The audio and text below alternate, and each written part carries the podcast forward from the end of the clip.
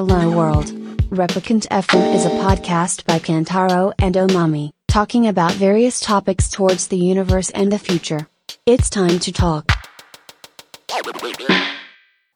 なんか僕、ちょっと海外のレースも出てみたいなと思ってて、あー別になんか、まあ自分の記録を更新したいっていうのもありますけど、なんか場所変えて、日本以外でやってみたいな、みたいなとこもあって、うん。いいね、ケンタロウらしくて。なんか。なんかそれこそ、アムス、アムステルダムうん。のマラソン大会は本当に世界屈指のスピードコースらしくてあ、、そうなの？もオランダ？う、それこそ、はい、記録が出るっていう。アムステルダムで行く。はい。アムステルダム。もともとあそこ、こう、まあ、水路があって、うん埋め立てだったのかな？なんで、まあ、平坦だったりはするんで。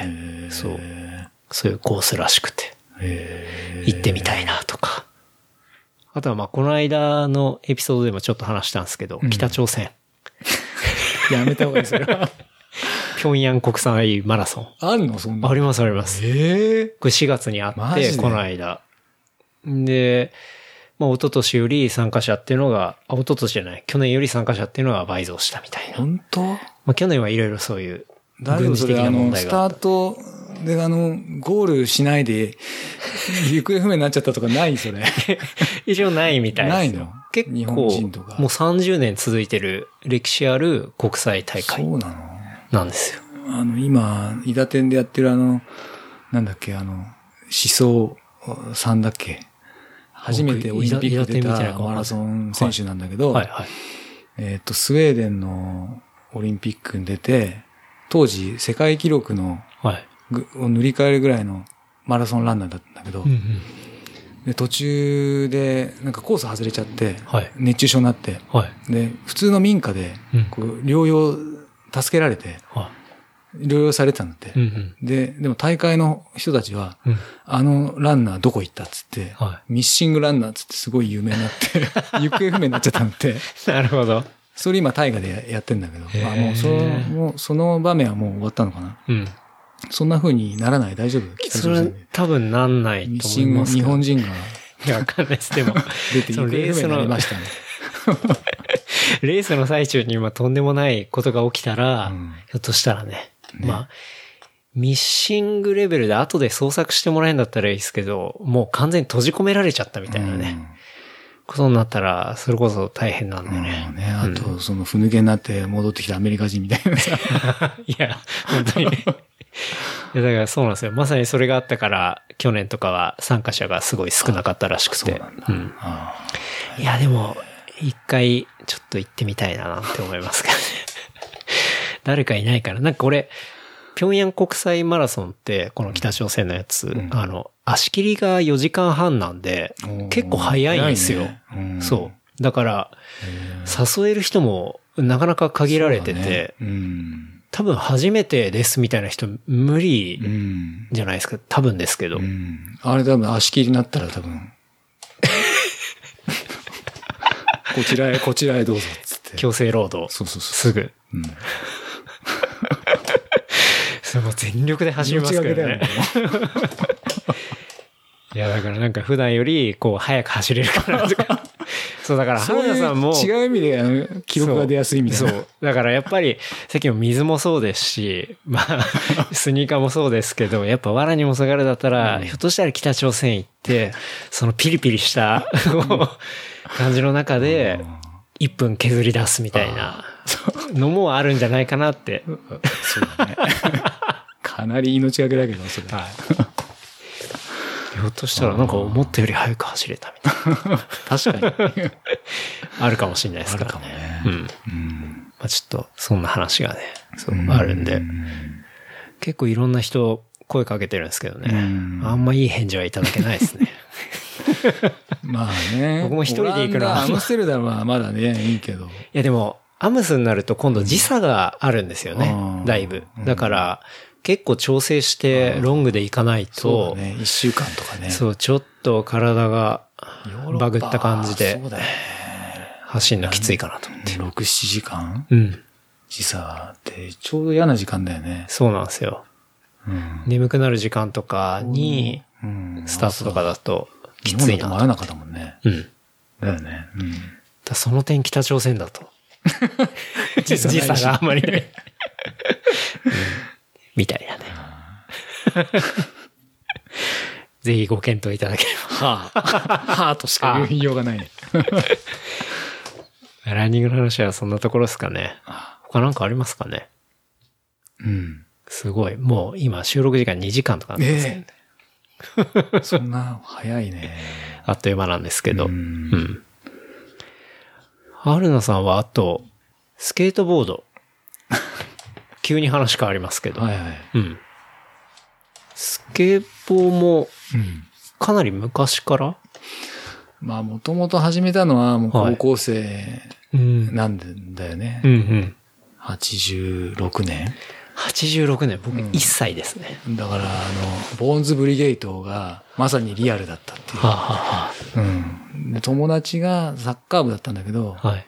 その時の友サッカー部の友達がスケボーやってて、はい。で、なんか、楽しそうだなっつってやろうよって始めたのがきっかけ。えまあ、始めたっつっても、そんなもう俺全然もう、その時、まあ難しいじゃない。えうん、うん。もう、一年もやったかやんないかぐらい。うん。だけどなんかすごい、その時はもう楽しくて、うん。そうそう。まあちょろってやったぐらいだよね。うん。で、ずって、まあその後スノーボード入って、はい。まあね、い板がこう、スケボーってついてないじゃない。うん。ついてたらいいなってなんとも思ってて。はあ、なるほど。で、スノーボードが、そのちょうどその時出始めて、うん。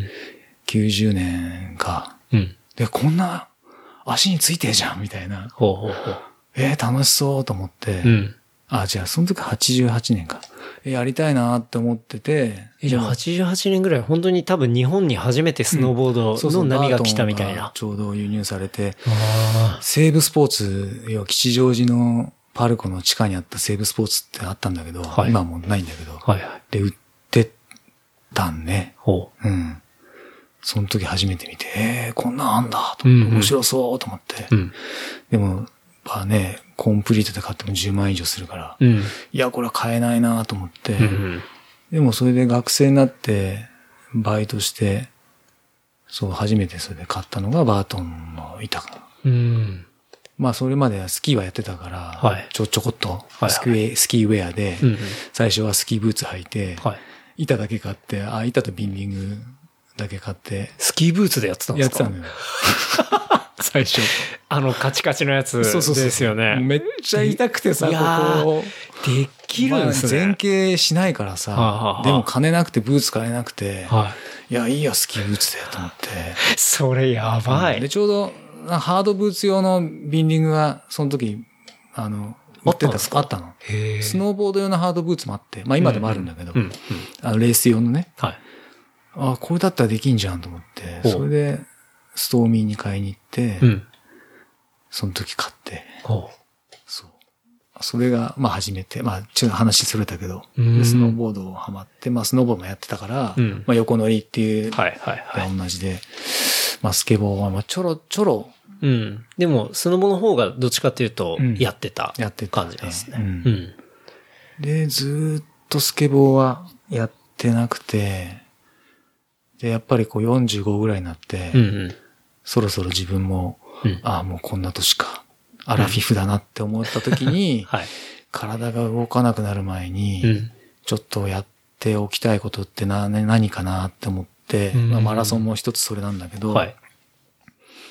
スノー、スノーボードもまあもちろんやってたし、うんスケボー、ちょっとこれやって、やりたいなって、うんうん。うん思って、で、近くのあの、近所の武蔵野公園っていうところでパークがあるから、はい。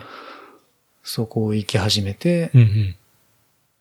最近ちょっとこう、なるほど。やり始めたっていうのが、う。うんん、もうほんとここ3年か4年ぐら。はいいはいはい。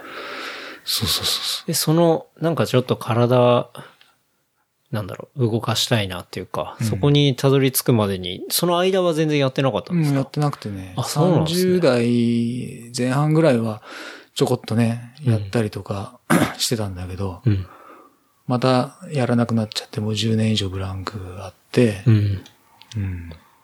やっぱ難しいからさ。もう、うん。で途中、なんか、そう、あの、ランプとかはちょっとやってたりしてて、うんある程度、まあ、そのランページでこう行ったり来たはりぐらいはできてたんだけど、うんうんうんそういうまあちょっと下地はあったりはしたんだけど、うん。うんなるほどね。そうそう。でも今は本当なんか、なんだろう。週一行くのがこう日課になって、うん。最初、その武蔵野公園のパークも、もう本当ランページ入るぐらい、うん。で、あとそのストリートのセクションとかあるんだけど、はい。一切一個も入れなかったんだけど、うんうん。なん、やっぱ続けていくとね、はい。なんかこう、ちゃんと入れるようになる。入れるようになるんだうね。んうんうん。うん、この年になって、一応そこぐらいまでは、まあ入れるって言っても別に華麗に技を決めるとかじゃなくて、うんうんうん一応ダンって乗っかって降りるぐらいは。できるようになって。それまでは全くそんな入ったら絶対これ捻挫するでしょ、みたいな。あ、やればできんだな、みたういな。ん。なんとなく。すごい。え、それをランニングと並行でやってるってことですか？週一。やってたね。去年までは。あ、去年までは。今年は、あ今年っていうか、そう、ランニングを本当にサブ3を目指してやってる、やり始めてからは、ちょっとこれ体力的に無理だなと思って、うん。で、そのシーズン、去年からか、あ一昨年からか、その11、12月になったらちょっとスケボーうん。やめて。ランニングに集中する。冬の時期入ったらってことですね。で4月までランニング集中して、うん。で、夏は、まあ、両方。やろうやろうみたいな。なるほど土曜日の朝、スケボーして、うん。で午後はちょっとランニングしてうん。みたいな。うん。うん。いう、ちょっとそれが日課になって、日課っていうか週、週一の。土曜日の楽しみみたいな。うんうん。ルーチンになってるルわけです。ーチンになって、うんもうそれなくしてもう生きていけないみたいな。その、その楽しみのために一週間うん頑張ってるみたいな、ん。いう毎日が続いてる。なんかお子さんと一緒にやったりとかはしないんですか？息子はね、なんかスケボーはあんまり、あそうなんですね。うハん。マらないっていうか興味持たなかったね。スノーボードも。スノーボードは一緒に行ったりとかしてたから、してます。うん。もう最初は結構手取り足取りすごい教えて、うん。そう。まあまあ普通に一緒に滑れるぐらいうん。には上達したね。なるほど。ううんん。でもスケボーはあんまだったんですスケボーはね、うん。なんでだろう、なん、うん。ちっちゃい頃本当に、ね、あの、トイザラスで買ったスケボー、全然滑れないんですけど。えやったりとかしてたけどうん、でもやっぱこう腹ばいになってこうやってこう、パドリングしちゃって、はい終わりみたいな。あなるほどねうん単にコロコロがついてる そうそうそう感じの。そのぐらい。あとここなんかくねくねして前に進むやつあるじゃないあありますありますボードはいまあああいうのとか。うん。あれ僕一回やったことありますけど、うん結構むずいよね。難しいですよね。うん。難しいし体幹使ううん。うん。っていうか。あ、そう、スケボーって結構体幹に、ああトレーニングになるなって。うんうん。すっごいこのね、腰の、あから背中あたりうん。がすっごいだるくなるのね、なんか。ほうほまあ俺の滑り方が悪いのかわかんないけど。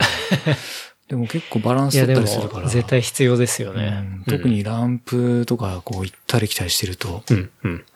体幹は結構鍛えられてんじゃないかなって、うん。うん。自分なりには、うん、思うけどうね。ん。いやだって僕、今、あの、ゆうくんの太平2丁目、うん。整骨院今、週1で通って、で、まあ、ケアしてもらったりとか、あとは、まあ、体幹のトレーニングとか、うん。まあ、いろいろやってるんですけど、うん。まあ、そこに、あの、スケートボードの西村姉妹が、あの、来てたり、まあ、するんですよ。うん。で、時々横で、こう、まあ、体幹のトレーニングとかバランスとかやってんの見ますけど、うんマジで体幹強いですもん。ー本当に。ありえないぐらい。らあすごい簡単そうに片足で例えばうんうん、こう、つま先タッチみたいなことをうんポイポイポイポイやってるんですけど、あれ自分でやろうと思ったら本当できないですからね。んだから多分、スケボーもね、そういう体感だったりだとか、あるだろうね。そういうのが相当、んああいうレベルの選手は強いし、うんもう全然普通の人と違うレベルだし、でもだから逆にそれをね、トレーニング的にこうやってると、うんまあつくのかもしれないですよね。うん。そうだろうね。本当だってスノーボーダーでもさ、なんでそんなぐるぐる回れるのみたいな。はい。ありえないよねっていうぐらい、なんでそんなとこ滑れんのとか、うんやっぱいる、そう考えるとやっぱバランス感覚、うん。つまり体感そう、なんか芯の強さがうんすごいなと。特にトレーニングしてるわけでもないのに、みたいな人もいるけどさ。でも結構その姉妹はやっぱり結構定期的に来て、ううんん、すごいトレーニングもしてるみたいなんで、うん。やっぱなんか、体幹トレーニングとかってめちゃくちゃ地味じゃないですか。うんなんかそういうのをしっかり、やっぱ、影ではやってるんだなって、うん。まあケアもそうですし。もともと持ってるくせに、そうやってトレーニングしちゃうから、もうとんでもないとこまで行っちゃうんだろうね、そういうい人ってね。や、そうだと思いますね。ううん。すごいよね、本当に。いや、なんか、その、スケボーの話出ましたけど、うん。オリンピックのチケット申し込みました？いや、してないですか？僕昨日やってう、ん、取れた？えっと、まだわかんないの？あれ、応募じゃないですか。応募っていうか抽選か。うん。抽選申し込みが5月の28までうんっていうんで、僕も何個かあ入れてそうで、す。すごい、だって、俺も投稿してたよね。はい。ツイッター金額に。見たけど、あ11万ぐらいとか。いや、あれは、全部当たったら全部当たったらですよ。で、全部当たることなんて絶対ないんで。ないの？はい。だもう、その中でも1個当たればいいかな、ぐらいの。え、何申し込んだの？えっと、まず、開会式。いや、一応ですよ。一応。開会式。うん。まあ、それはおまみさんと行きたいんで、うんまあ、2枚。まあ、全部2枚ずつですけど、うんまあ、開会式、うんあとは陸上。うん。で、マラソンは正直、家の近くはすぐコースなんで、そこ走るもんね。はい。なんでまあ、それは外に見に行きゃいいやなと思ったんで、陸上の、えっと、100メーターの決勝があるやつ。あ男子の。ー。うん。100メーター、まあ、世界一の人が目の前で走ることとかってなかなかないかなと思って、それちょっと、まあ自分も走ってるし、うん見たいなと思って。まあ他にもいろんな競技あるんですけど、その日。まあそのセッションを買ったうんっていうのと、あとは、スケボうんー。スケートボードの、えー男子女子と、あとは自転車で BMX うんの、えーフリースタイルかな。うん。を入れたのと、あとはビーチバレー。はい。ビーチバレーの予選はう、ん。なんか男子または女子って書いてあってう、ん。そこすげえ大事と思って。う、ん。どっちかっていうと僕はやっぱ女子見た女子のいんで。方だよね。で、女子って決まってるのがビーチバレーの決勝なんですよ。準決と決勝はもう完全に女子って決まってるんで、うんそこを抑えましたうね。ん。なんかランクがあるじゃん。A とか。ありますね。開会式だってあれ A 何十万ってしいやいや、だから A とか無理っす。ねだからまあ一番ランク低いやつをとりあえず買いましたけど。だって陸上とか一番低いランクのやつだったら5800円とか、ああともっとマイナーなもんだったら全然もっと安かったりするんで。うん。まあとりあえずね、せっかく近くでやるし見たいなと思って撮りましたけど。どうしようかなと思ってたけど。うん。まあ撮るだけなら別にね、ああ、そっか。え、参加しないとと、取って、でもお金はもうあれ決済さされるんでしょ？されないです。まだこれ、あ今の段階っていうのは。権利を取るだけなの？そうです。そうで、です買うかどうかはまた別なの？買うかどうかは、えっと、例えば僕今その5セッション申し込んでるじゃないですか。うんで、例えばそのうちの3セッション当たりましたうんっていう通知が来ます。うんで、そして、その3セッションを、えー全部買うか、うんもう完全にキャンセルするかっていうどっちかになるんですよね。うんだから当たったやつは全部買わなきゃいけないっていう、うんそういうルールですね。うん。またそれを、権利を転売しますとかっていう人に現れないのかなそういうの。なんか転売のシステムも一応こう、まあダフ屋的な、うんああいう高値でリセールされないように、うんちゃんとそれもシステムの中には一応組み込まれてるみたいです。あの、いけない場合は、えっ、と、低稼働灯でうん他に欲しい人とつなぐサービスっていうのがうん、ちゃんと一応中には設けられてるみたいですね。うん。まあだからそこら辺は一応フェアになってて、うーん。だからなんか見たいなと思って。うん。ただ、申し込みがうん。めちゃめちゃ難しいっていうか時間がかかるんですよなん。か登録しなきゃいけないんでしょ？そう。まあ、登録するのは全然普通に登録できるんですけど、そこからチケットサイトにアクセスして、うん。したら、こう、例えば金曜日の割とアクセスが多いような昼間とか、うん。夕方とかにアクセスすると、もう1時間以上このまま待ってくださいみたいな。てか、ウェブサイトなのに、うん。今あなたの前には何人並んでいますみたいなことが書いてあって、いや、意味がわかんねえと思って。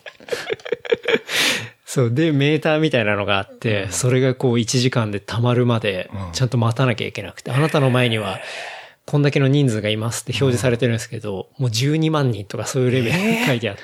マジで？そう。それなんとかなんないのかね。いやーていうかできるでしょ、普通に。なかなかウェブサイトでこのまま開いて待っててくださいって僕あんま見たことなかったんで、あまあ、なかなか興味深いー興味深いねは、いそのシステムね。やり方してんなと思って。なんだろう、セキュリティがとかそういう感じで、いやー、単純に同時にそれだけの人数を吐くことができる、サーバーがまあ、サーバーだったりものを、こう、まあ、一応あれ行政のものじゃないですか。うんだから、ひょっとしたら AWS とか使えないのかもしれないですし、Amazon のサーバーとか。うんなんかそういういろんなしがらみで結局、こオリンピックなのう、そう、あんな感じになっちゃったのかなっていうのは思いますけどね。そう。結構びっくりして。まあ、ただ、あれ、時間帯によってやっぱ混み具合が違うんで、お昼時とかはそんな感じですけど、僕も申し込み始めたのって夜中の12時半とかうん1時ぐらいから始めたんですけど、うんまあ、そしたら割とすんなり入れてう、ん。うん、いけましたけどうね。んまあ、中の作りとかも結構クソなんで、うんあれですけど。で、まあ、一番結構ネットで言われてるのがうん、大変なのが、まあその、そもそもアクセスするときに待つっていうのが、まあ一個待ち時間としてあって、うんうんで、チケットをカートに入れるじゃないですか。うん。で、抽選申し込みってやった後に、うん電話番号を確認するんですよ。うん。電話番号承認っていうのがあって、うん。この番号に電話かけてくださいっつって、はいはそういう番号が出てきて、うん050なんとかなんとかって。うんで、そこに電話をかけて、繋がったら承認完了して、へえー申請できるっていうフローなんですね。い。その番号がマジでかかんないっていうあ、そうなんだ。のが、結構みんなイラつきポイントになってて、すごいね。あ、そ僕はまあ1時過ぎやったんで、まあたまたま一発でかかってうん、で、普通に抽選申し込みできましたけど。う。それまたかけたら有料だとかそういう。ああ、どうなんだろう。まあ通話時間ちょっとはかかでも本当に2秒ぐらいとかそういうものなんで、承認されました、みたいな。うーん。なんだろうね。結構そういうのがあねって。ちょっとそれもう、なんか、ちょっとした、ネットに疎い人はちょっと無理だね、それね。いや、絶対無理だと思います。だからおじいちゃんおばあちゃんうん、が行きたいな、つっても、そのシステムで1時間ブラウザ開いて待ってうん、いろんなものをカートに入れてう、ん。で、その後電話承認してうんってう、ん ハードル高すぎて無理だと思います時ね。間あるするないとちょっとその、ん俺はちょっと無理だな、それは。その時間がないわ。で、結構いろんな情報出てて、その電話番号も、この番号は繋がんないみたいのがあって、うんで、その番号が出たタイミングで、こうリロード何回かして、繋がりやすい番号はこれだみたいな情報も今ちょっと出回ってたりして、な。んかそういうね、ハックもいろいろあって。いや、でもあれは、なかなか、近年稀に見る、やばいシステム な感じで、面白かったですけどね。そう。うん。その、ああなんか、これ、あの、言っていいのかわかんないけど、はいオフレコにしてもらってもいいんだけど、はい。その発注した先が日本の企業じゃないってなんか話題になってて、うんでオリンピックそうなんすかそうオリンピックって要はね、もう地元を盛り上げるためだけのものなはい、のに、はい、はい。なんで海外の、そのそうなんだ。そのシステム屋に頼んでんだみたいな。っていうのをちょっとネねッ。トでチラッと見たことあるけど。ああ。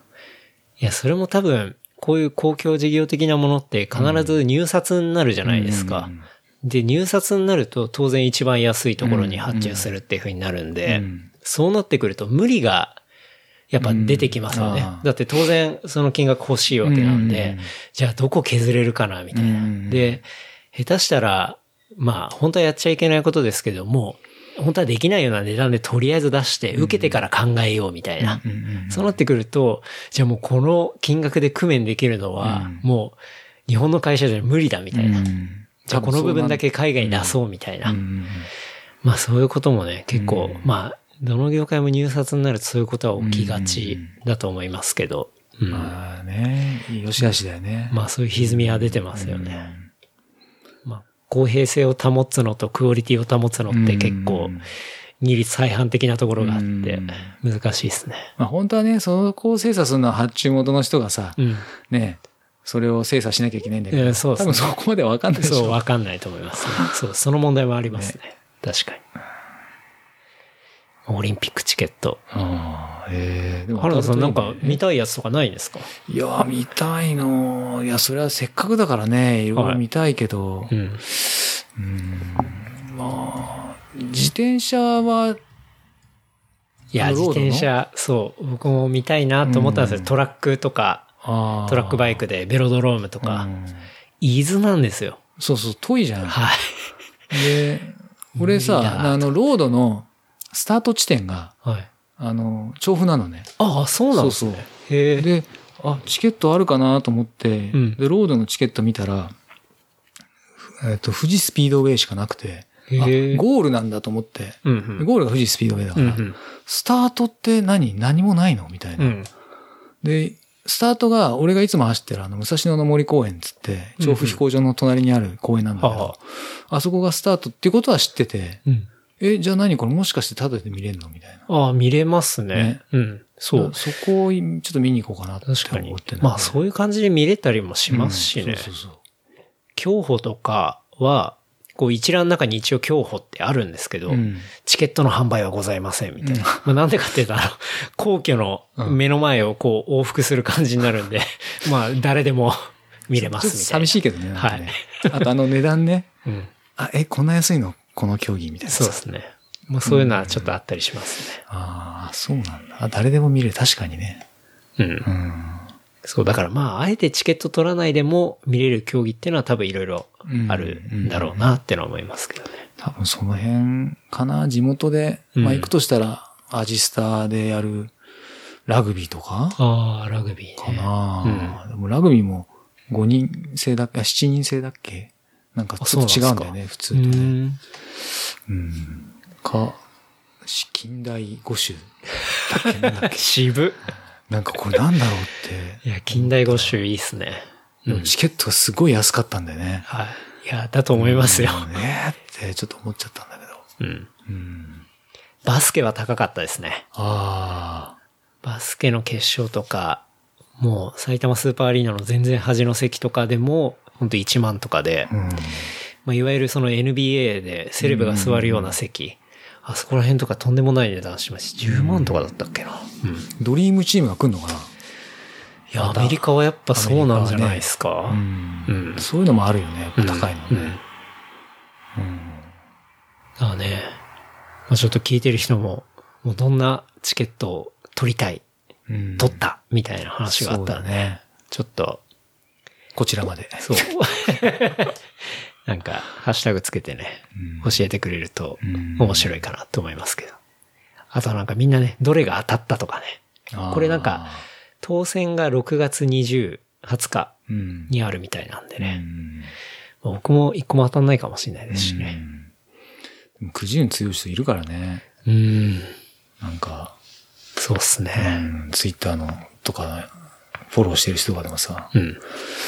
すごいくじ運強いなってね。うん。あの、ペイペイとかでさ、なんか、注それ、ていすけさんのことじゃないですか。ええみたいな。ていすけさん10万円当たってましたからね。ね。第一弾ですげえなと思って。うん。いや、僕はあれ結局当たんなかったんで、ね。当たんなかったの？うん。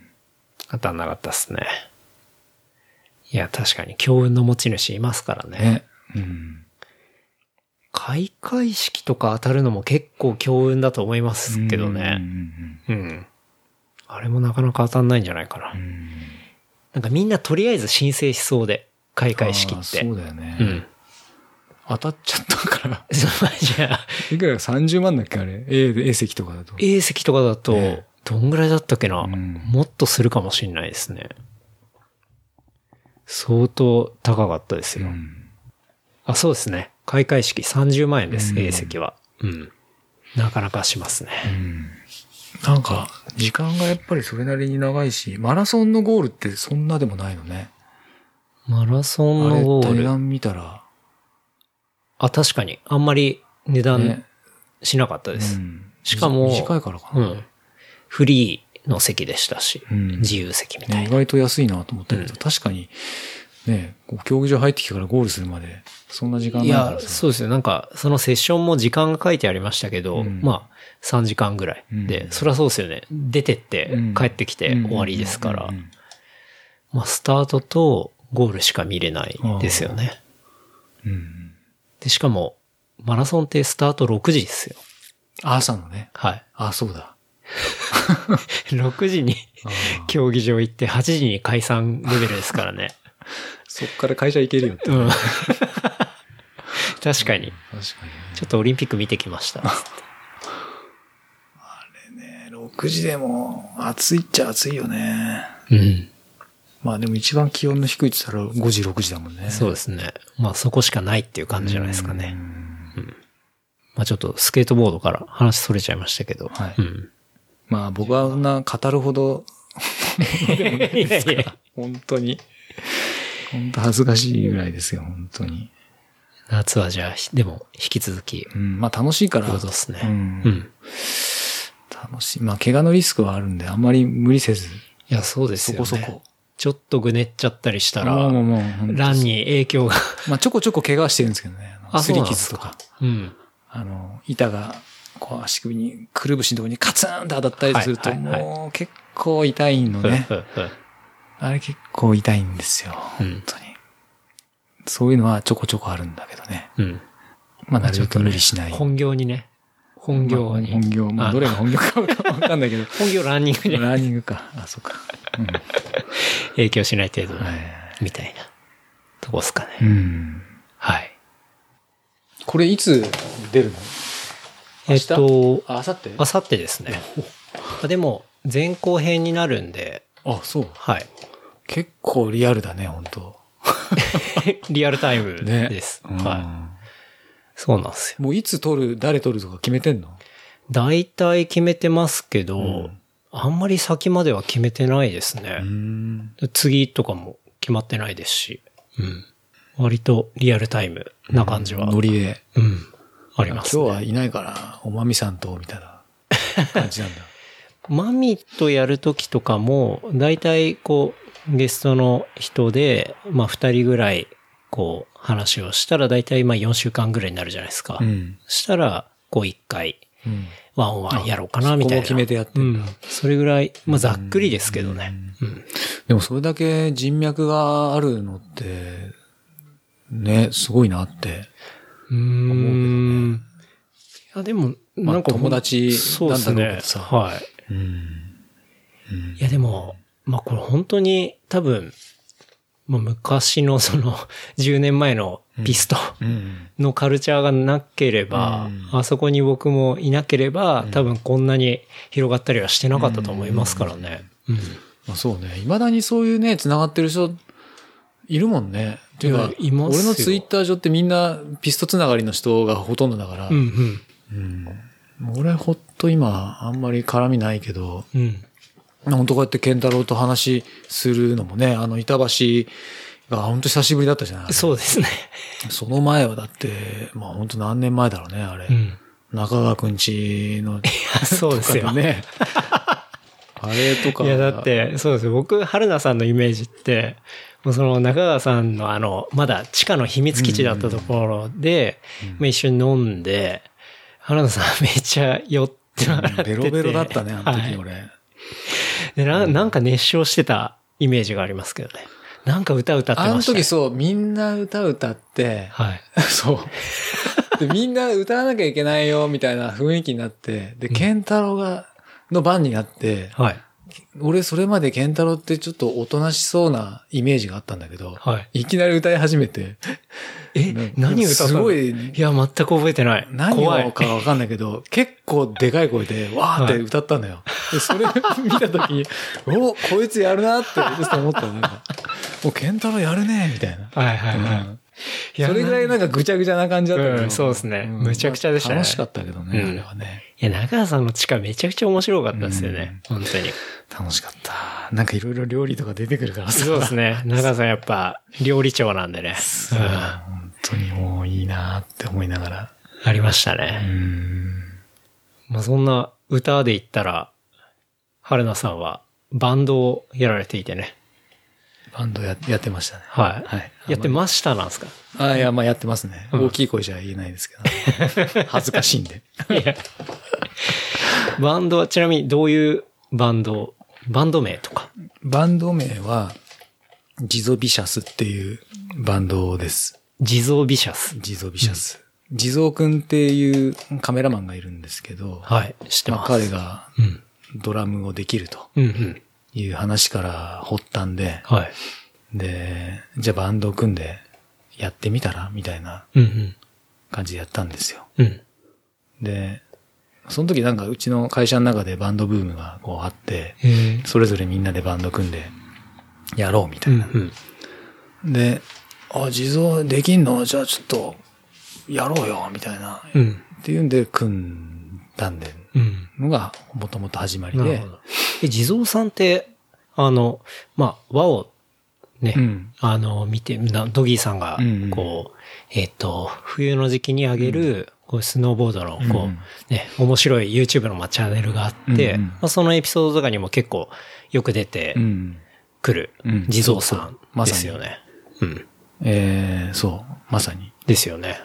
え、もともとそこつながりがあったっていうことです、か？そうあの、、スノーボードつながりで、あーまあ、慶次郎もうちのライダーだったし、はいはい。うん。で、地蔵も、カメラマンで活動してたから、うん。まあ、その、写真をね、やり取りしたりとか。はい。でも、彼、本当あれなんです。じあの、カメラマンとしてもすごい、結構スノーボードの業界では、うんうん。あの、世界的なっていうか、うんあの、ひ人懐っこいっていうか、うんうんで、ライダーにすごい好かれるのね。なるほど。で、結構いい写真を撮ったっつ、はい撮れるって言って、海外のライダーとか、本当に海外とかもうバンバン行って写真撮ってきたりとかっていうぐらい結構、うん。まあ、カメラマンとしてはすごいいいカメラマン。なるほど。うん。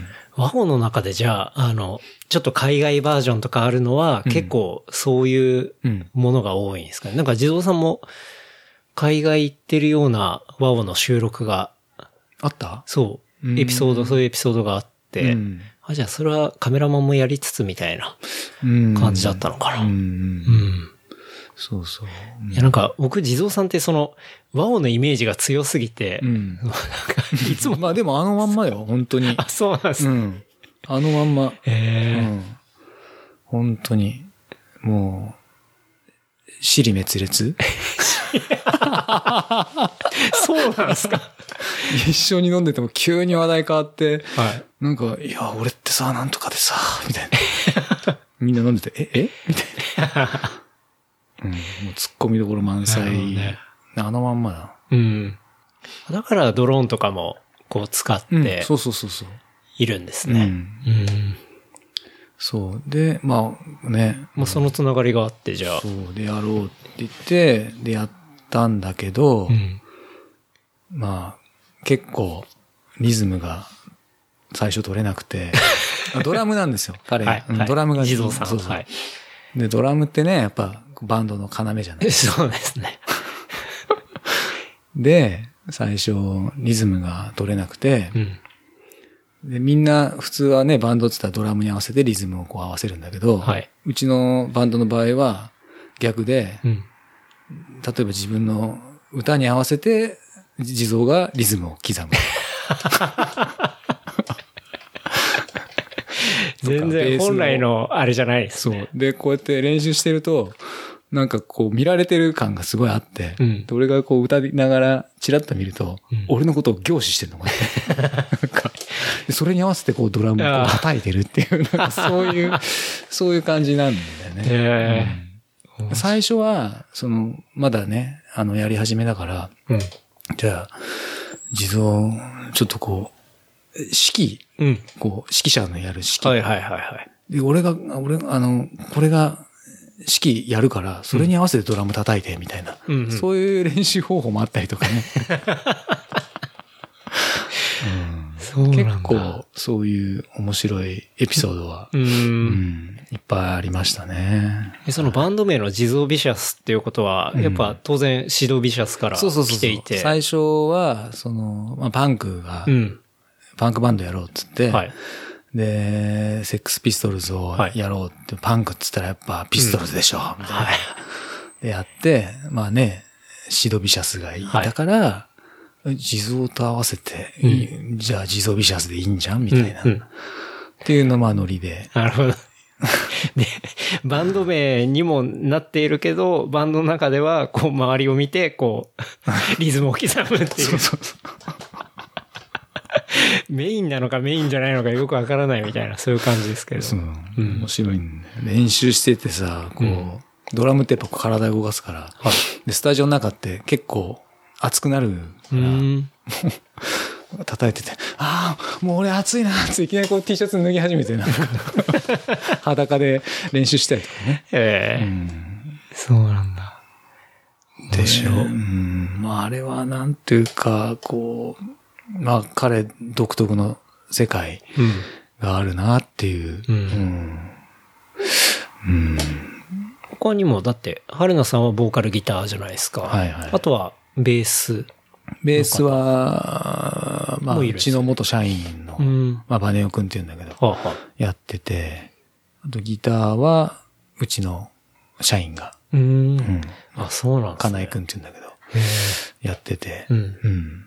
まあ、それぞれ本当みんな個性がうん強いメンバーなんで、うん、うん。まあ、それがあの、地蔵の個性によって、こう、引き、引き寄せられてうん、一つになってるっていう感じのバンドかな。なるほどうん。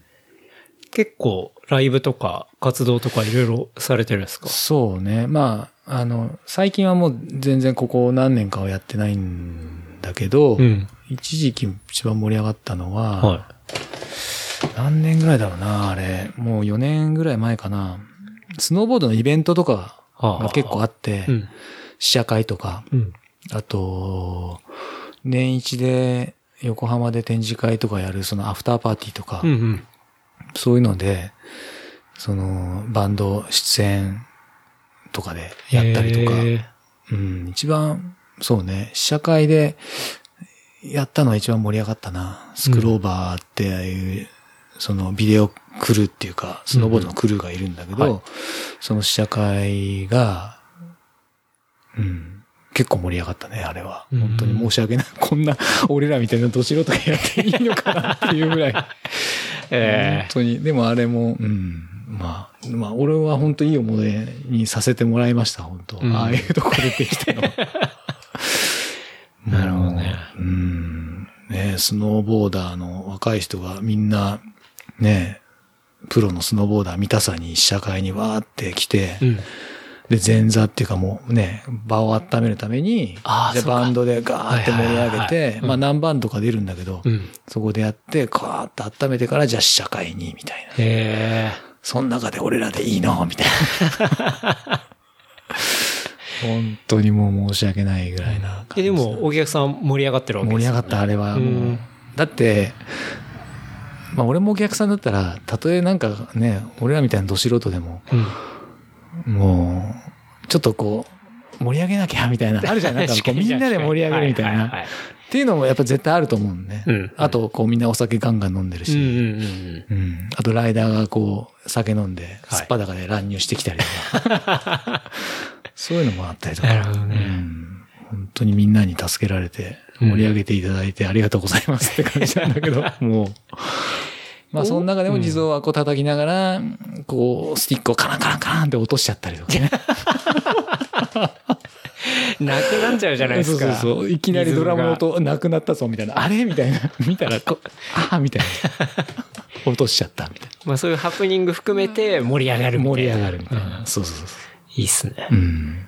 えジャンル的にはじゃあ、もうずっとパンク。なんか途中から変わるみたいなのとか、なんかバンドでありそうですけど、ないんですね。うんまあ、そうね。うん。俺的には、まあ、パンクもそうだし、あと、なんだっけ。えーっと、グランジロックの、なんつったっけ。ニルバーナ。ニルバーナ。ニルバーナとかね。はいはいなんかいろいろ本当うんうん。やってたりとか。うえんでも地蔵がパンクが好きだから、うんうん。あの、パンクバンドの、あの、専属カメラマンやったりとか。へえ。うん。あ、スノーボードだけじゃなくて、そういうバンドの、うん、やってるみたい。今はやってないと思うけど、うんうん。えーっと、あれも名前忘れちゃったけど、うん。結構フル、フル株のパンクバンドの、へえ。え、基本的に曲とかは、まあそういうもののうコピーバンドでコピーっていうこと。うん。春野さん自体は、うんじゃあ、まあパンクもそれなりに好きだし、うんうん。こう、グランジとか、うん。一番好きだったりするジャンルとか、どこなんですか？一番好きなジャンルはポップかな。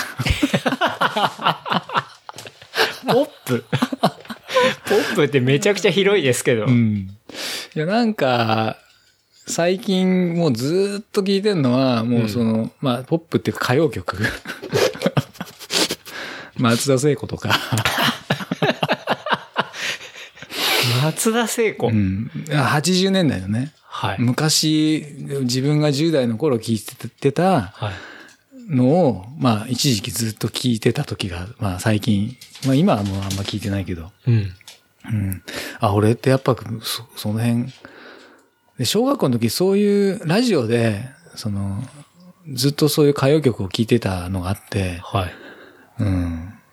だから、なんかそういう馴染みがあって、やっぱ、あ自分ってポそういう歌謡曲好きなんだなってうんうん。思ってて、うんまあでもそうやっていろいろね、洋楽とか、本当にいろいろ聞いたけど、うん。そう。だそれこそ、クイーンとかもね、はいもうめちゃくちゃ聞いたけど、うん。うん。まあ今はちょっとそういう感じじゃないっていうか、まあまあもう聞いてないけど、まあ好きは好きですよ、あの辺は。うん。だから何でも、何でも聞くかな。うんでもなんか、そうやって一周して最終的な着地点はうんうん松田聖子だった今はね。いや、あの声には癒されますわ、本当う。うんん、当時のね。え、それ何で聞いてるんですか？なんか CD とか。うーんと、まあネットのダウンロード、ストリーミングうんストリーミングでへ聞いてんだけど、松田聖子とかあるんだ。あるんだね。まあ、本当その、あ、でも確かに、この間伯爵に、伯爵と長渕剛の話を聞いたんで、うん。あの後、スポティファイで長渕剛探したら、うんうんうんうんいっぱいありましたかああ。らね。昔のもあるんだとう思って。ん。長渕もね、なんか、伯爵の話聞いてても、ああ、うん、長渕昔、まあ俺も聞いたな、みたいな。うん。歌謡曲としてなんか、まあ歌謡曲って言ったら怒られるかもしれないけど、まあ今のイメージとね、全然昔はもうフォークシンガーっていう感じだったから、うん、うん。うん、なんかドラマの主題歌で、なん、なんだったっけな、なんとか砂漠みたいな、なんかそういうの、ああ、いい曲だったなって、なるほどね。うん、うん。たりとかね、うん、今はじゃあ、あんまりバンドの活動的にはちょっと止まってる感じですか？はそうですね、ううん。まあ地蔵も、ワウの方でバンド組んでやってるから、うん。まああっちの方がやっぱメインになると思うんで、うん。うんえ、地蔵さんは、じゃあ、東京にはいないってことなんですか？うん、東京にいるよ。う。うんん。普通にへえ。いるし。いや、なんか輪を見てるともう完全にあっちに住んでる人なのかなっていうぐらい。慶次郎がね、あっちで、あとオイリーがあっちだから。はい。長野たまにこっち来た時に、か、地蔵があっち行って練習したりとかしてんのかな。へえう。ん。そうなんですね。うんまたなんか、活動したりとかはないですか？活動、まあ、どうだろう。ドギーハーツがあるから、地蔵も、まあ、股にかけて、いろいろやるのも大変なんじゃないかなって思ったりしてるけど。うん。うん。結構バンドって、あの、特にボーカルってさ、はい。ものすごいこうプレッシャーなんだよね。そうですよね。春菜さんはボーカル兼ギターですもんね。まあドラムも結構大変だけど、うん。うんあのプレッシャーが結構、結構なプレッシャーなんだよね。それはいいプレッシャーですいやーなんかね、あの、ライブ前とかになると、はいもう本当にこう練習してどう、なんか気が、たまあ歌うのはまだいいんだけど、はい歌って演奏する。MC? MC。うんはい。俺なんかあんま喋るのそんな得意じゃないから、うん。何喋ったらいいんだろうみたいなさ。いや、なんか、普通にこうやって、普通にこうやってフリートークな感じで話すのとはまた違違う話ですもんね。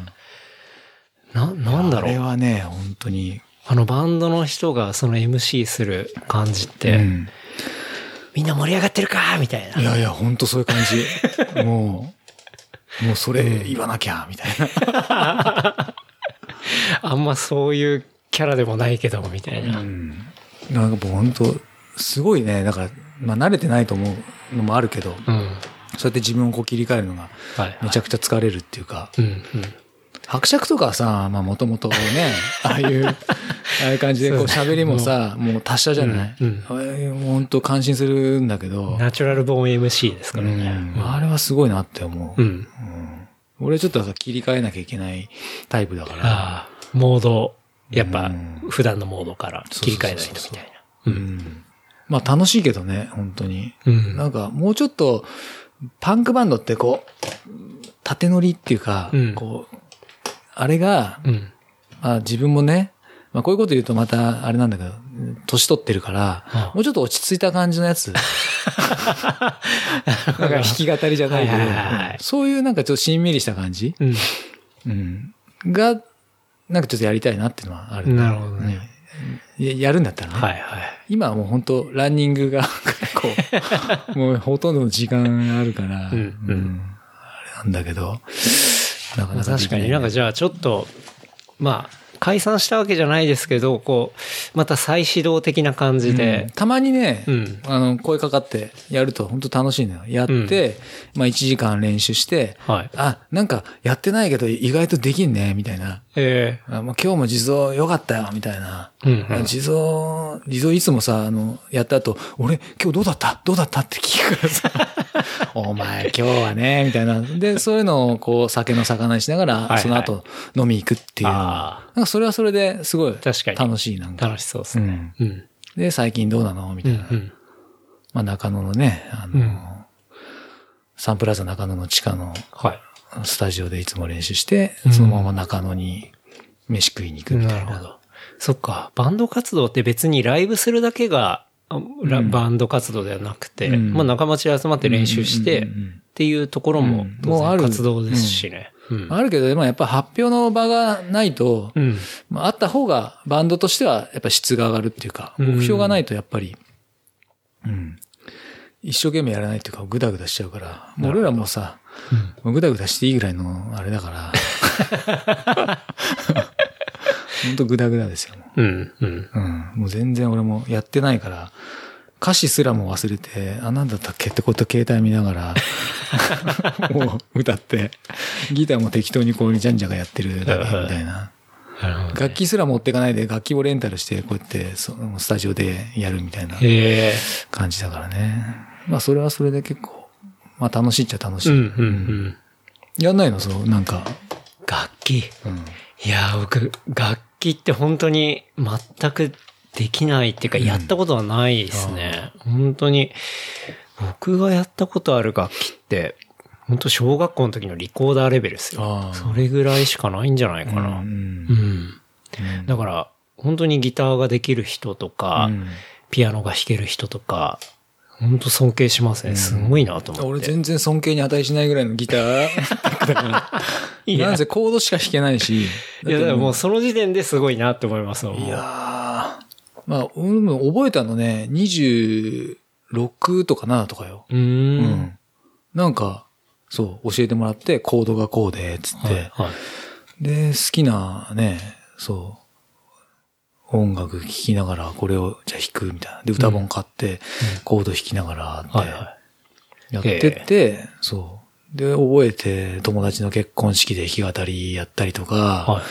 そっから、そういうのは、まあちょこちょこやったりとか。うーん。楽器なぁやろうと思ったこともそういえばないっすね。うん。うん。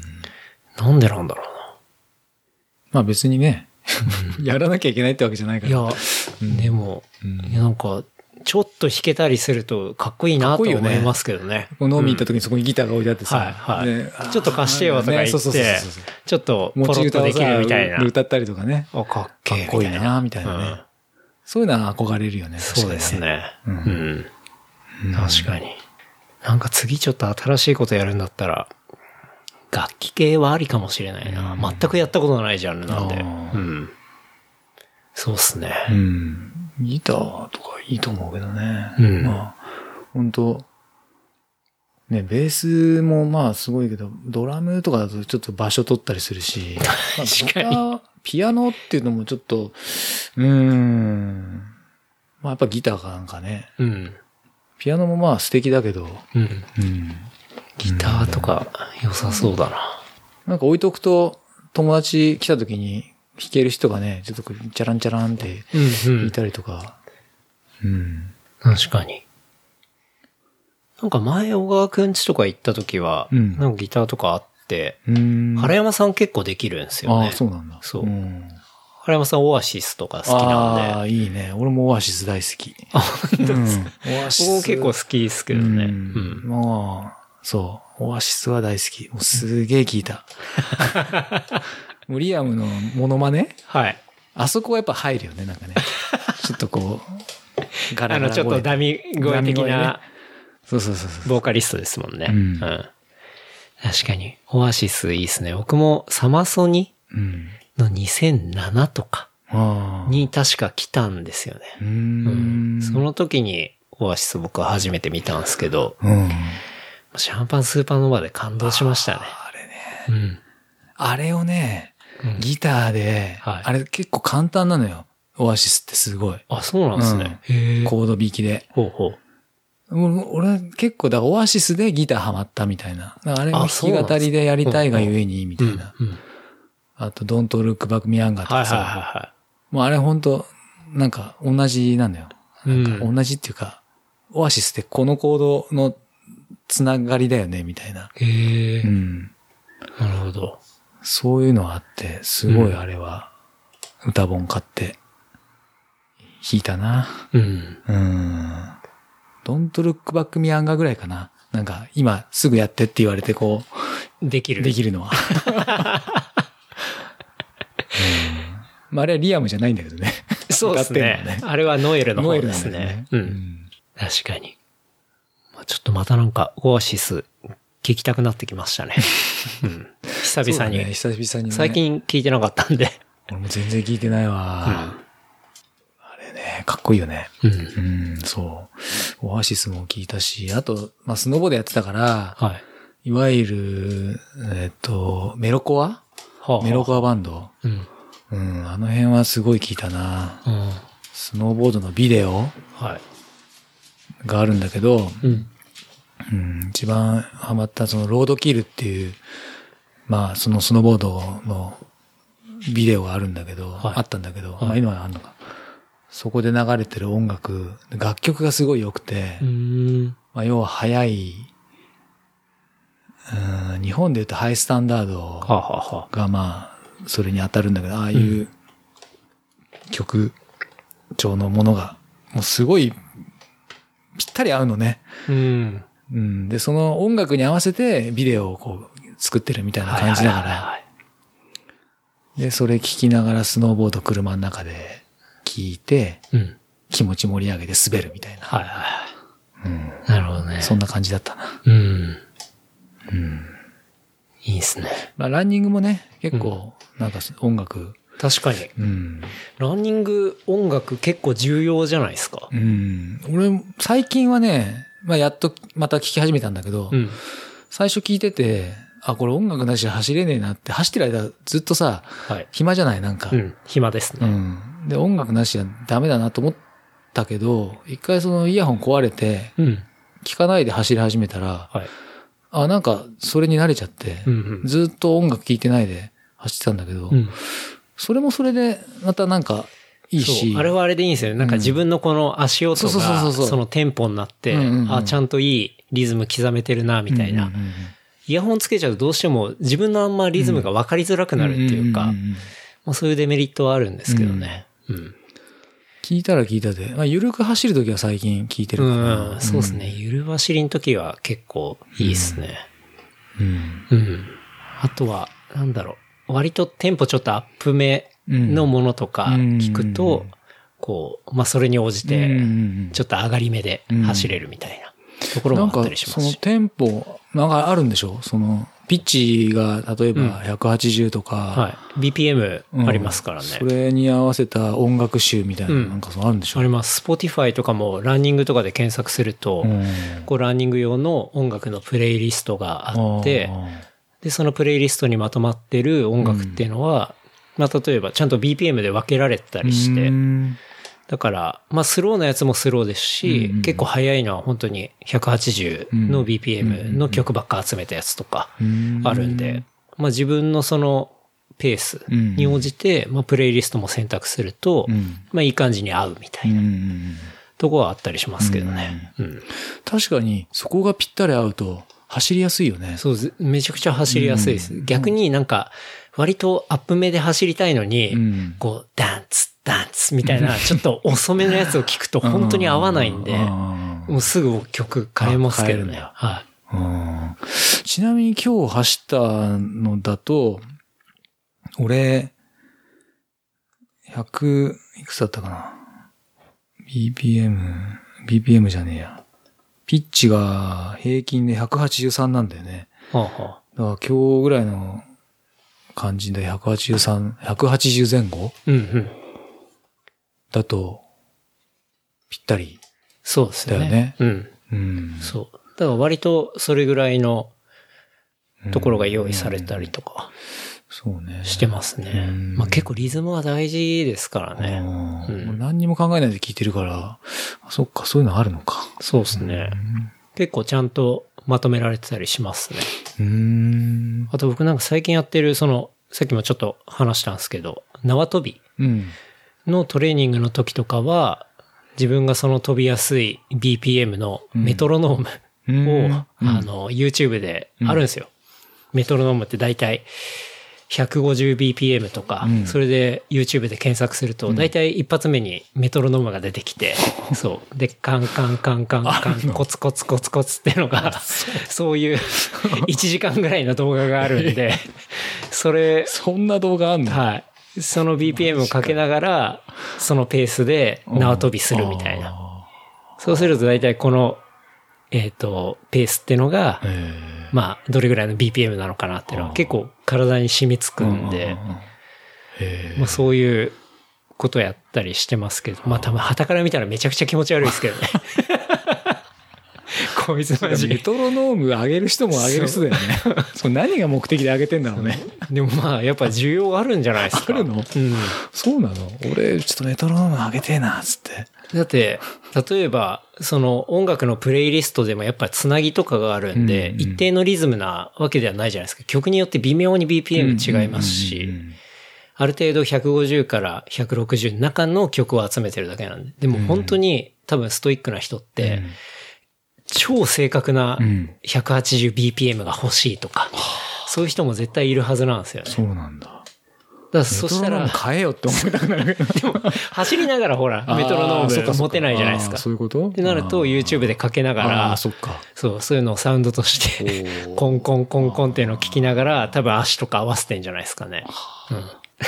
うん。っていう、そういう需要もあるんじゃないかなと思って。他に、よ、なんだろう、他の用途も多分あると思いますけど。ううんん。あ、確かにね、他の用途はあるな。うん。ダンスとかね。そう、ダンスとかもあると思いますし。まあでもメトロノームかけながら縄跳びしてると気狂いそうになりますけどね。本当に。うん。確かにね。音楽は、ランニングにも、うん何にでもね重要ですからうね。ん。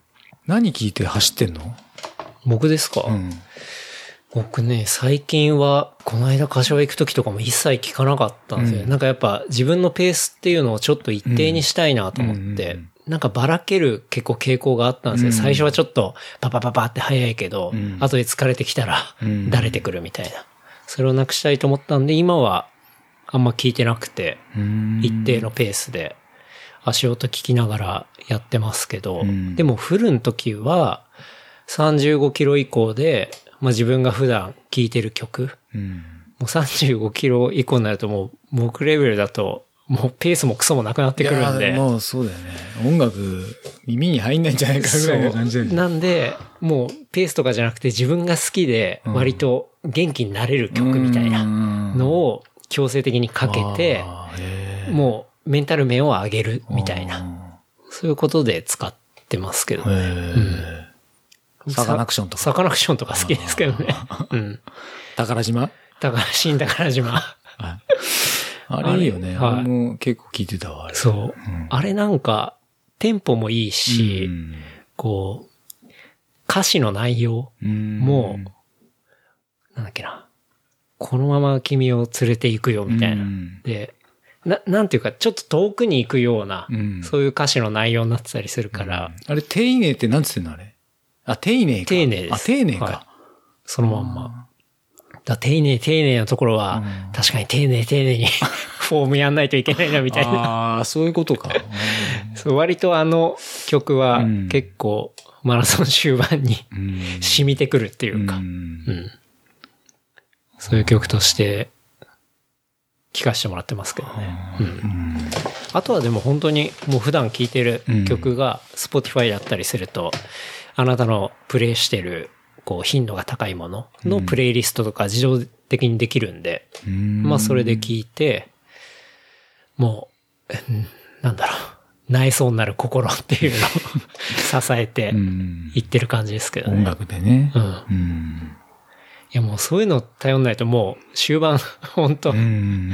大変なんで。ねうん。35キロ以降ね。はい。原田さんはじゃあ、うん。あんまフルマラソンとかでは聞かないあ、全然聞かない。う。うんん。聞かなくなったね。うん最初は聞いてたけど、今は、うん。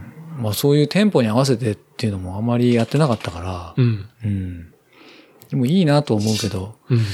今はその自分の、あ、その本当に言ってた足音うん。あとこの、息、息遣いはいはいはい。呼吸？うん。にこうなんか、聞きながら、みたいな、うんそれもそれで、みたいな。なんかなるほ、どね。うん。まあ一生懸命走ってる時はね、うん。うん。うん。ゆる走りは絶対音楽あった方がいいなって。そうっすねうん。ジョグとかはうん。必要っすよね。うん。ちょっとね、あんまり音を大きくすると、ね、危ないっていうか、車とかね。ああ、れだから。確かにね。それはあります危ないけど。うん。な感じですかね。う。うんん。じゃあバンド音楽の話は、そんなところで。はい。こんな感じで。いやいや。なんか最近のおすすめコンテンツとかあります？おすすめコンテンツ？見た、聞いた、読んだ？見た、聞いた、食べた？いろいろあるんですけど、まあ、ちょっとこう、うーん。まあ、ね、こう、れん、ね、えっ、と、年号、年号じゃなくて、言語。言語が変わったりとかでね、はい。して、まあその辺の話はあんまりこう、言わないようにしとくんで、まあそういうことが、まあ自分の中では、結構、うん、まあ日本とは何、何なのかみたいな、ほうほすごく最近興味があるっていうか、う。へえ、そうなんですね。まああんまり、もう今日は言わないですけど、また次回にっていう感じでかね。ますあ次回っていうか、うんまああんまりこう、ね、言うのも、まあ政治信条とかさ、あるじゃないそういう、ねい。や、でも僕そういうのを結構フランクに、あ、そうなんうんですねっていう感じで。なんか、全然、例えば宗教の話とかだったら全然違う宗教をそれぞれ信じてるって、あ、そうなんだっつってうんいう話の交換とかは、なんかもっと普通にうん。できる方が割とうん普通なのかなって思いますけど、うんなんか変にしない方が、なんかね、まあね。っっていうのはまあもうちょっと、もうちょっとね、してからね。うん、うん、う。うんん。そうですね。まあそういうのもあったりとか、う。ん。あとはなんだろうな今自分がハマってること。音楽だと、例えば、死者もとか？死者も僕知らないです。それ何ですか？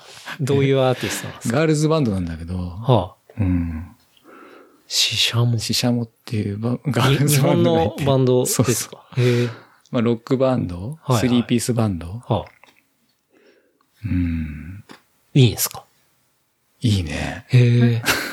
え、ロック？まあ、ずっと俺、まあこう言うとあれなんだけど、パフュームがすごいハマってて。そうなんですね。うんずっと聞いてたんだけど、はい、はい。おっさんのくせに。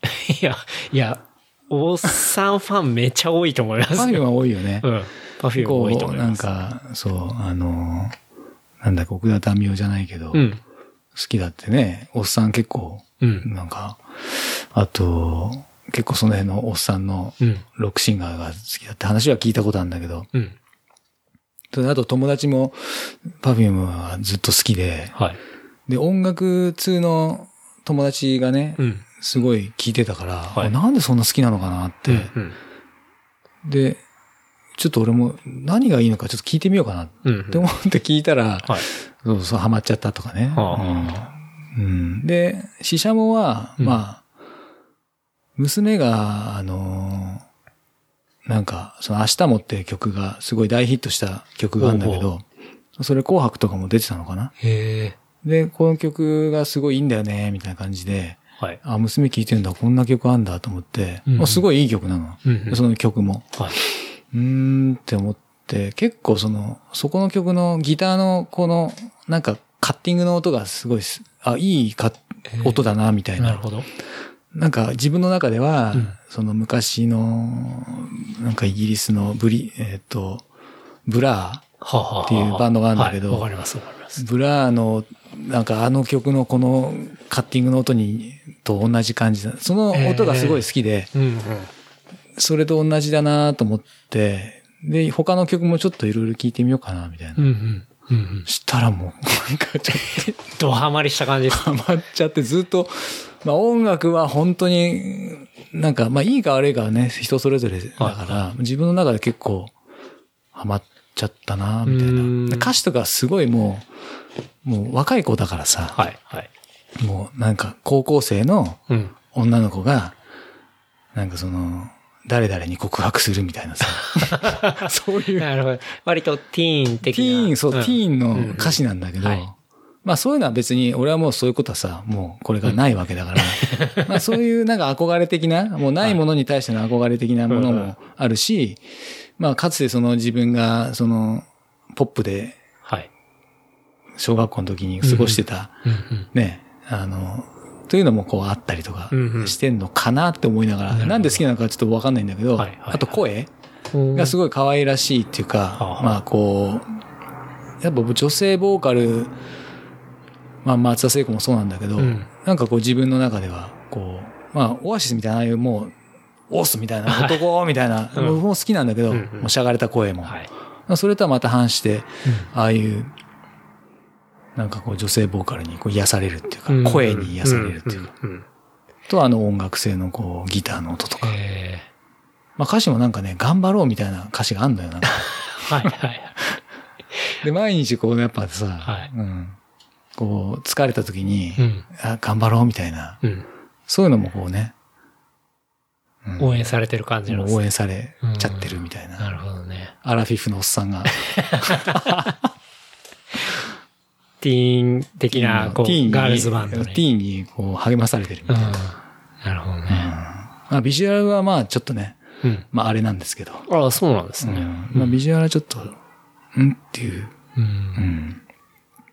まあでも、春菜さんの心を掴んでるってことで、実力がああるんじゃないですかね。ん。あんまり、まあ、ここで言っちゃうのもあれなんだけど、うん大きな声では、うん。まあ言えないですよね。そんなの聞いてんのその年で？みたいな。多分、そういう、ふうに言われんだろうなって。いやいや、うん。おすすめってことですね。まあ、おすすめはしないですね。しない僕はこれは僕の中での、もう本当に消化するだけなんで、別にこれ聞いた人、もう本当に聞かなくてもいいいし、や、多分みんなすぐ検索すると思いますが。しかも、えー、春菜これ聞いてんのって多分、マジかよって思うかもしれない。いや、もうぜひ、ジゾビシャスでちょっと。き検索してみてよ。本当そういう感じなんだね、本当に。あ本当だう。ん死者も。うん。あ、画像検索したら、普通の死者もがいっぱい出てきますね。アルファベットで検索するとああ、でも出てきました。うんああ、確かに。なんか、うん。学祭とかでやっ、そうそうそうそう。まさにやってそうなうん。ガールズバンドうんですね。なんかさ、俺年取ったのかわかんないけど、うん。そういう若い子が一生懸命やってるの見ると、はい涙もろくなっちゃってさ、なるほどね。なんかね、この間はい息子の高校の学園祭行って、はい。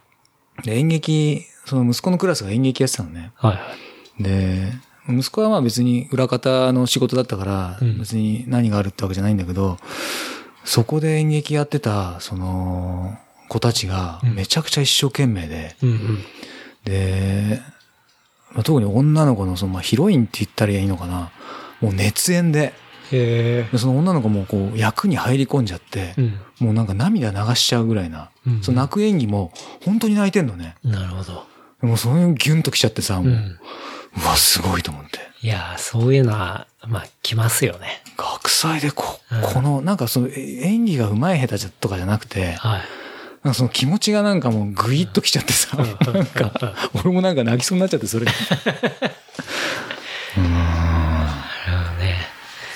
結構じゃあちょっと、親目線みたいなあ、まあ、それはね、そうだね。うん。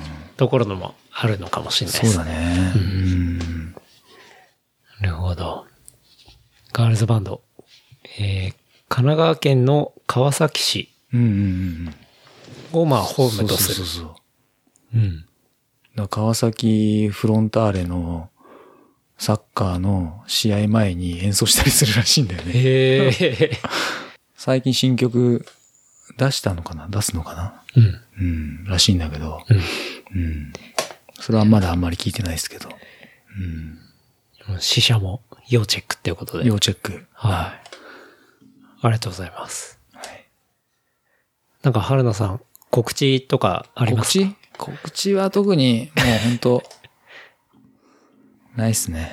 もう、なうん。まあ、毎日を、後悔なく、毎日を、こう、日々生きていくっていうか、大切に生きていく。おじさん、おじさんトーク出ちゃった。いや、大事なことですよね。本当にね、うんマラソンもそうだけど、はい。まあ俺はこの年でなんかやっと、まあ気づけたっていうか、うんだからケンタロウとか本当偉いなと思うよ。ん何がですか？30代中盤でね、はい。なんかその走って、うん。まず俺その年で走ろうなんて全然思わないし、うん。なんかこう、本当にもっと若く、若い時に気づけたらなってことは、まあ多々あったりとかして、うんうん。うん。で、20代とかでもこうマラソン、まあマラソンがね、一番いいとすればね、うんなんかそうやって目標に向かって頑張るみたいなさ、うんうん。そういうことが、日々こう、自分も本当最最近って言ったらまああれだけど、若い頃からそういうのに気づけてる人って、うん。本当になんか偉いなってうん。思うよ。うん。いやー、なん、なんすかね、なんか、ま、マラソンとかランニングに限らず、僕結構最近気づいたのがやっぱ、続けることの凄さみたいなのって、そういうのもさ、なんか結構若い時とかにもうん。続けることが大事とか、うん。なんかそういうのは表面上で聞いたりとかしてて、うんまあまあそりゃそうだよねと思ってましたけど、でもやっぱその偉大さみたいなところが結構身をもって最近感じたり、ね。まあそれは走ることもそうですし、まあこの番組を結構もう毎週続けることだったねりとか、本当だよね。まあそういうことでも、うん。なんて言うんだろうな。うん。その大きさ、凄さとか、うん、それをやることによって、まあ考える新しいこととか、うん。それによって起こることとか、うん。まあそれは自分だけじゃなくて外でもそうですし、うん。なんかそういうことってすごい大事なんだなって、なんか本当の大事さが結構最近分かったっていうのはあったりはするかもしれないですね。いや、偉いわ、本当。うんいや、若いのに。全然もっといろんなことを多分、もう若い時から続けてる人とか絶対いると思いますからね。うん。だから、若くしてね、あの、スポーツ選手とかでも体制してる人とかさ、うんまあ普通に、インタビューとかの受け答え、はいまあ慣れてるのかもしれないけど、うん。あの受け答え、すげえなってだからそう思うんでしょ？なですそう思いますね。ねあのもう、いや大迫とか見てても、うんあとまあ一郎とかもそうですし、なんていうんですかね、もう、芯が、そうなんか。明確な芯があるんで、それをちゃんと続けることで自分がどうなるみたいなところが、もう完全にあるんで、うん。そういう人はやっぱ違うなっていう。違うよね。で、それが10代とかうん。20代の前半とか、そういう時からある人ってのはやっぱ、うん、うんすごい人なんだなって。すごいよで。しかもまあ、それ気づけてるだけじゃなくて、当然努力も必要だし、とか、うんうんうんうんまあいろんなことが。努力する大切さを分かってるっていうのはさ、うん。ね、あの、本当に、うん、それをよく10代とかで体制してる、例えば、張本くんとかさ、うん。あれもう15歳で多分分かってるよね。うん、うん、うん。うん。だからあそこまで頑張れるんだみたいなさ。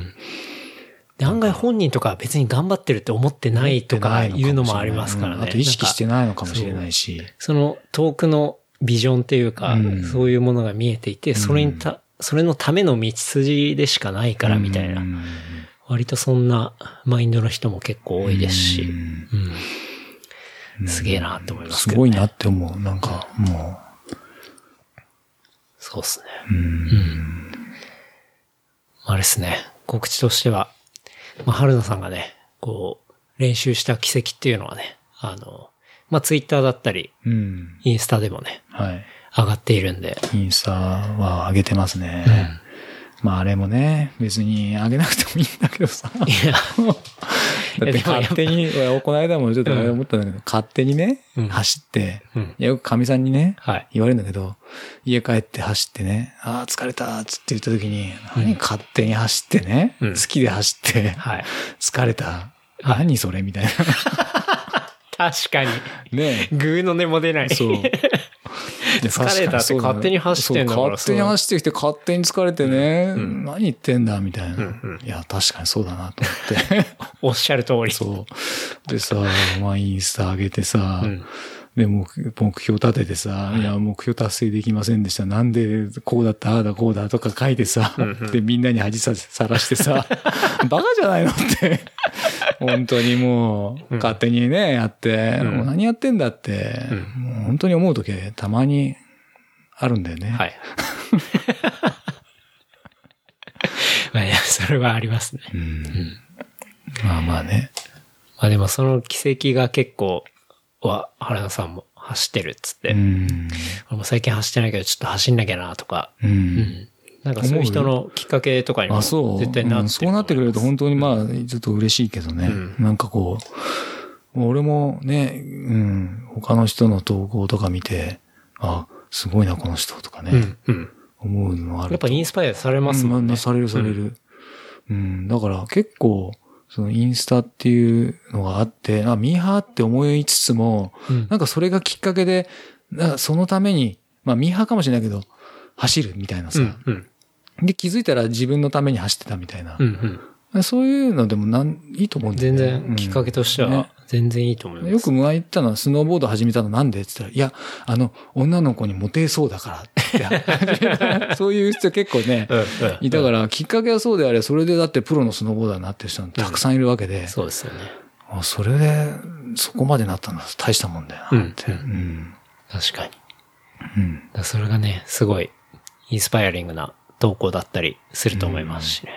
ちょっとまたね、ショーノートに貼っておくんで、ぜひチェックはい。していただければっていう感じですかね。はいじゃあちょっと、事務連絡させていただきます。はい。えー番組の感想フィードバックは、レプリカント、あ、ハッシュタグ、レプリカント FM、ハッシュタグ、レプリカント FM までいただければありがたいです。で、話した内容をまとめた、えーショーノートは、えーレプリカント .fm、レプリカント .fm にアクセスいただければ見ることできますので、こちらも合わせて見てみてください。はい。で、あとは番組のサポーターグッズは、えーレプリカント FM.shop で、えー見ることできますので、こちらも、えーよろしかったら見てみてください。はい。っていう感じですね。はい。はい。なんか言い残したこととかありますか？ありがとうございます。もう本当ぼ、ぼ、僕みたいな話聞いて、いやいや、いや、お付き合いいただいてありがとうございますす。ごい楽しかったです。あっという間の時間でした。ねえ、もはいうこんな時間ですこわんな時間になっちゃいましたね。もう今、夕方から話し始めて、あっという間にそろそろ8時、本当楽しかったです。ありがとうございます。ランニングからね。始まり、いやいやいや、うん楽しかったです。また呼んでいただければ。はい。ぜひ。だし、あれですね、また一緒に走れればとね。思います。走りたいね。はい。またね。はい。うん。